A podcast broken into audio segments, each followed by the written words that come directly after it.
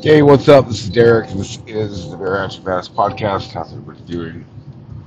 It's a very surreal, very surreal uh, day today. I guess without there lack of better of a explanation of today. Today being the seventh, 2022. It is the one year anniversary. Well, before I get into this, uh, so for those of you who are listening to this episode for the first time, um, a, a year ago this week, I had a pretty severe mental breakdown. It was uh, it was trauma induced, a little bit of substance abuse induced.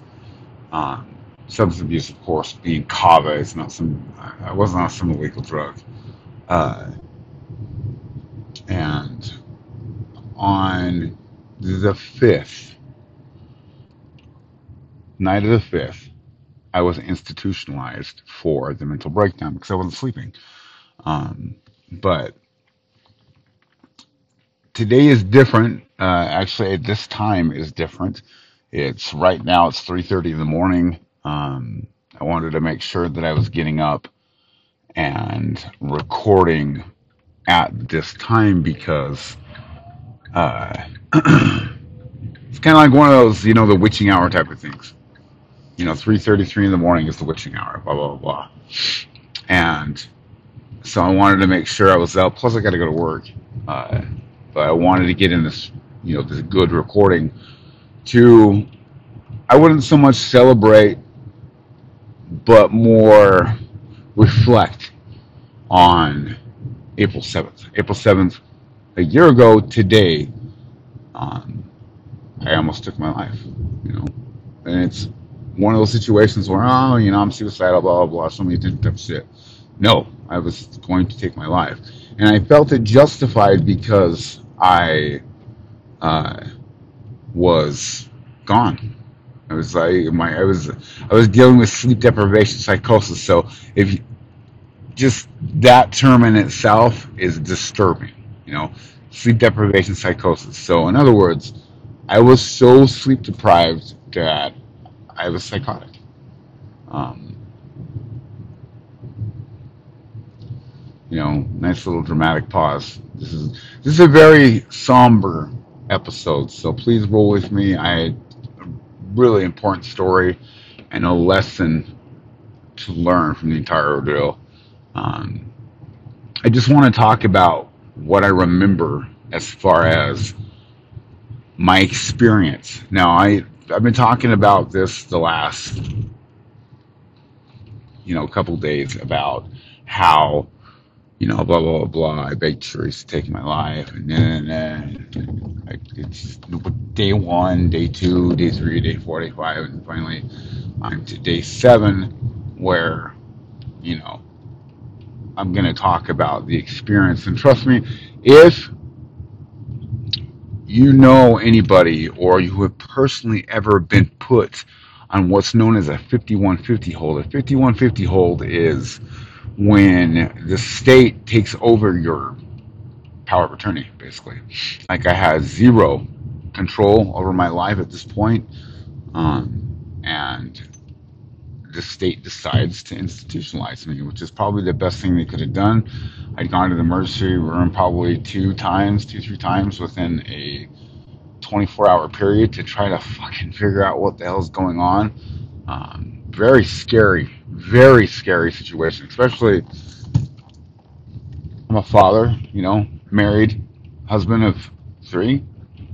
When you are in a particular type of mind frame as I was in, it was, you know, it's really, it was just a surreal moment. And what I wanted to talk about the most is the fact that what I realized throughout this entire ordeal, other than going into survival mode and having to survive, is the fact that it changed me. It changed me for the better. Um, a lot of people say that, you know, you need to see the dark before you see the light. A lot of people say that. you know, and I'm pulling in my driveway right now, so give me one sec. Um, but you know that goes without saying that when that darkness, that darkness could be, you know, your life. You know that that darkness could be you standing up to your demons, and sometimes some of our demons, they are deadly. You know, I my I I've had so much traumatic experience, experiences in my life that I, I have no idea why I'm still alive. Like uh, drug overdoses, opioid overdoses, uh, um, you know, just this last year, like I said. But without going in and talking about, you know, or talking about people's names or, you know, putting a negative spotlight on somebody's mental health condition, the last thing that you want to do as a human being, if you're not, how would I put this? Do my best to not offend anybody. Um,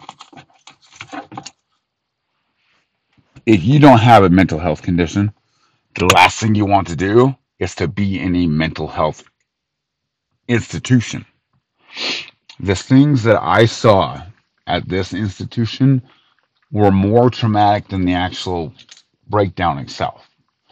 I mean, they fucking hated me. Plain and simple. They hated me because I was well behaved and I was pretty much when you go in, they will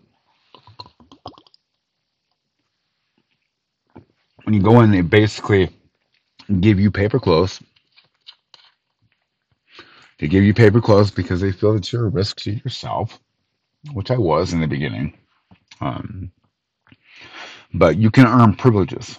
You can earn privileges by, you know, behaving and not causing any problems, and that's what I did. And the fucking people that were, instant, were institutionalized with me were they're pissed. They fucking hated me. You know, back then, back then I was like two, 260, 250. So it was before I had my dramatic weight loss after I figured myself out. Um, there was a few different people. There's a lot of people there that were dealing with schizophrenia. There was one gentleman there that was just fucking angry. He was so fucking upset because when you get institutionalized by the state, they hold you there and you have no say in the matter whether you're going to be released. Um, and he was pissed. And I'm really, I'm an empathetic human being. And so I feel that, know, like for the last, hold on, I'm trying to drink my water. For the last uh, 40 years, I cry really easy. You know, I've been like that for a long time, and I never really realized, you know, what the fuck do I cry so easy? You know, am I just a wuss? Blah blah blah blah type of shit. What it comes down to is I'm empathetic. I'm empathetic to people's feelings. I'm empathetic to people's emotions. And when you're empathetic and you're in a mental health institution, man, it, it was ridiculously traumatic. Um, but I have a really poor memory. See, I have Chiari malformation. I had a malformation in 2009. What that was is basically a bone growing into the bottom of my skull, causing my brainstem and my spinal cord to wrap. So when they did that surgery, they had to open up my skull. excuse me. And cut the dura. What the dura is, the dura is basically a glove that encases the brain that allows spinal fluid to run around the brain. Well, they had to cut that open to relieve the pressure inside my brain and then sew it back up with uh I'm not really sure what they use. They either use the lining, inner lining of a cow's heart or a uh, cadaver, cadaver tissue. Um, but what happened, one of the side effects with this uh, procedure is memory loss. So me trying to really think about what happened a year ago today. Also, when I'm talking on podcasts, you guys go through and you binge the podcast and you I'll pause every once in a while. It's because I'm trying to think of a certain term or I'm trying to remember something. So I know there's another podcast out there fucking making fun of me because of that. So you know what? Fuck you guys. It's all right. okay. I don't care, but fuck you guys regardless. Um, anyway, so the reason, and this is what, this is, and I remember this verbatim, okay? When you were institutionalized between 8 a.m. and 8 p.m., you could make phone call. You can go to the little phone call, the little phone that's hanging on the wall, and you can call somebody. I called fucking Charisse like every 10 minutes. I am I am so surprised Charisse is still with me because I put that woman through hell. I put her through hell a year ago this this week. Um, she's still there. Yeah. I've dreamed dreamed of a woman. A little off script. Been very emotional today. I've dreamed of a woman like Charisse for a long time. Um, I've been hurt quite a bit, so glutton for cheating. Cheaters cheat on me. Anyway, I called Charisse like ten fucking times. I mean, every ten minutes. Uh, so what happened, and the reason I say this is like, a re- you know, I'm I'm reflecting on when I almost took my life, which was, like I said, like year ago today. When I was institutionalized, I was like, like I said, I was the most well behaved patient. Out of 20 people, I was the most well behaved person there. So I got fucking, I got pretty much got to deal, with the exception of a few things. I got what I want. Um, I got to the point to where I'm like, you know what? This is back when I had severe neuropathy. And you guys don't know what neuropathy is. Like, it's nerve damage in your legs, and it's caused, so it, it is a side effect from the RNY surgery. Um, so if you have pain in your legs, it might be neuropathy. You can get put on a medication, a Neurontin medication, which is uh, I can't believe the medication, the Neurontin, the Neurontin medication. But you can talk to a um, a, a neurologist or even a diabetic doctor, or my family doctor prescribes me uh, um, gabapentin, which has some pretty severe side effects. So it's not something I would really advise anybody to take because it's it helps. You know, it's it really helps the neuropathy, but dealing with the pain versus dealing with the side effects are two different things. You know, you got weight gain, you got blurred vision, stuff like that, blah blah blah. I haven't had those yet, but my vision's already fucked up. so, you know, it is what it is. But anyway, so given this privilege at this mental health institution, which was in hindsight, an actual ridiculous, dumb move by the people that ran that that part of the hospital was they gave me my CPAP. I'm like, I can't fucking sleep without my CPAP. I haven't slept in, you know, seven days. I need to try to sleep here since I don't have any kids here and my wife's not here, blah, blah, blah. I need to try to sleep. So, okay, well, I also need white noise to sleep. So what I did was I laid on the bed. I didn't put on my mask. I put the mask right by my face. And for anybody who has had, you know, a CPAP mask, shh, you can hear that sound. Um, and I still didn't fucking sleep. I still didn't fucking sleep. So I'm like, oh, God. And so the way the the institution was built, it was like you could go rounds the way the hospital, the way the rooms were, is you could walk around in circles. There's probably like, I don't know, 50 yards, maybe 75 yards of just hallway that you could do laps. And I never did so many fucking laps my entire life. Well, I had kind of like a malfunction in my brain to the point to where I'm like, this is what madness is. I remember clear as day saying to myself, after being awake for seven days, traumatizing everybody that I cared about, and saying to myself, This is what fucking madness is. This is what this is what, you know, transfer addictions have done to you. This is what, you know, the derelict of uh, life, the living the, you know, the excess of life, you know, taking advantage of things that other people work hard for has done to you. You know, you don't deserve to be on this fucking earth. That was my mindset, you know, and I was felt it justified that I take my life because I hurt a lot of people. I really hurt a lot of people. I also was gone. I was completely fucking gone to the point to where I thought I was going mad. So I walked into my hospital room. Of course, my door was an eight foot tall mammoth oak door. It was, it was fucking heavy, very heavy. Um, and I had my CPAP in my room. I was by myself.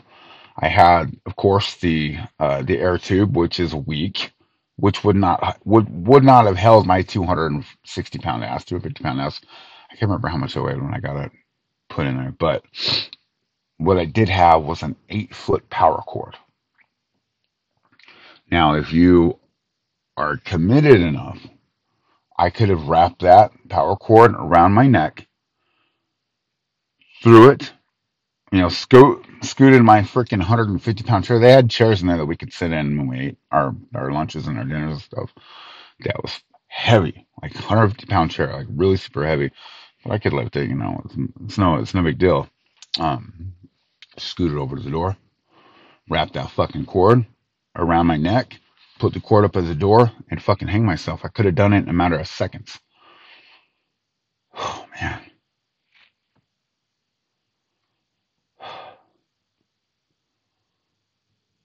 The one thing that stopped me from doing it was I wanted to say goodbye to the woman I loved.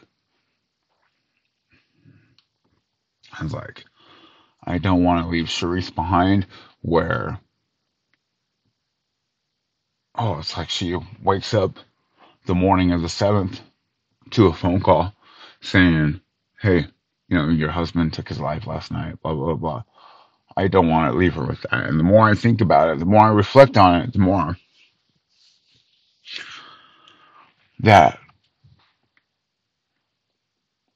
the pain of my absence would have done to my family would have been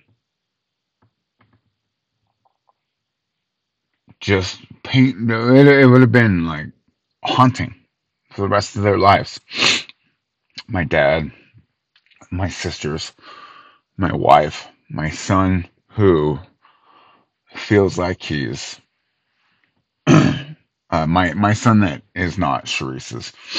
He feels like that he's he's almost 17 years old. He's very he, he's he's slow, so he's underdeveloped. Um, and me, him, and I are besties, you know. But I got to a point where I'm like, okay. At that single moment when I looked at my machine, I looked at the door and the fire in my head was lit. I'm going to take my life. I want to say goodbye to Charisse. So at that point, I went back to the phone and I was like, you know, does it work? So I picked up the phone and it was completely dead. You know, it's only turned on between eight and eight. So I didn't do it simply because I couldn't say goodbye to Charisse. And that's the thing. If I would have been able to say goodbye to Charisse, I would have called her and said, like, hey, love you. You know, take care of my son. Don't give him to his fucking piece of shit ex mom and eh, to his biological mother. Take good care of him. I love you with all my fucking heart. I'm sorry it happened this way. Hung up, ran to my room, hung my and hung myself. Didn't happen. It didn't happen, and I think part of that reason is because I didn't have the opportunity to hang up. I mean to message her. So this came to that eventually, you know, within a day or so, I was able to get out. I still went home, you know, after having my, uh, you know, family members, my extended family members, make me feel like a piece of shit because I told them goodbye because I told them I was going to take my life, which is, you know, like I said, in hindsight, if somebody takes their life or they talk about it, I take it very seriously. Like when Chester Bennington and Robert Williams, Ron Williams uh, took their lives back in those days, I was like, God, that's fucking cowardly. That was really cowardice. Now that I've been through it myself, I don't think like that anymore. I do not think like that anymore. So I take people talking about suicide very, very, very seriously. Um, and so I was able to get out. Um, I went home, still no sleep. so we're on day eight. I'm sitting in bed. Here we go again. I'm still not fucking sleeping. Ugh, what am I gonna do? Day nine hit. Day nine hit. I'm like, you know what? I'm gonna die. At least I'm gonna die in my home with my wife because of this fucking psychosis. I give up. I'm just gonna let it happen. Whatever happen happens. That night I got six hours of sleep. so what I learned from this is, and this is the nugget for y'all, okay? Out of this long ass fucking ridiculous story is one. Number one. Number one. You can trust me.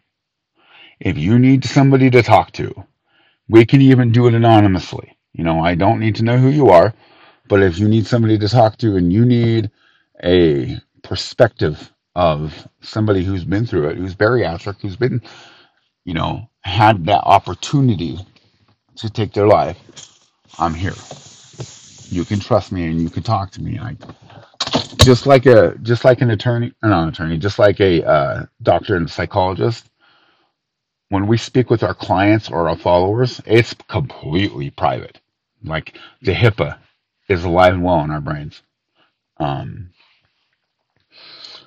and also, when it comes to stress, when it comes to to any type of post traumatic stress, you can't fight it. Stop trying to fight your problems. Okay? When you fight your problems, it makes it more difficult. What I've come to the conclusion is it's not so much me fighting, but me treating certain issues. Okay? I love you guys very much. I get on the road, get to work. It's getting, it's now uh, 4 a.m. Um, I really appreciate everybody following us this last year. It's been rough, I know. Um, trying to figure myself out. But feel free to drop me a message if you need to. I love you guys very much. It's going to be a hard day, but I'm going to get through it. Um, if you have, you know, any friends that are bariatric, let them know about the Bariatric Badass podcast. Um, if not, it's cool. Go ahead, subscribe. Love you guys very much. Take care of yourself. Take care of each other, and take care of people around you. Put your arms up. Put your arms around. Invite the weak in. Put a wall around them and love them and take care of them. Love you guys very much. Peace out.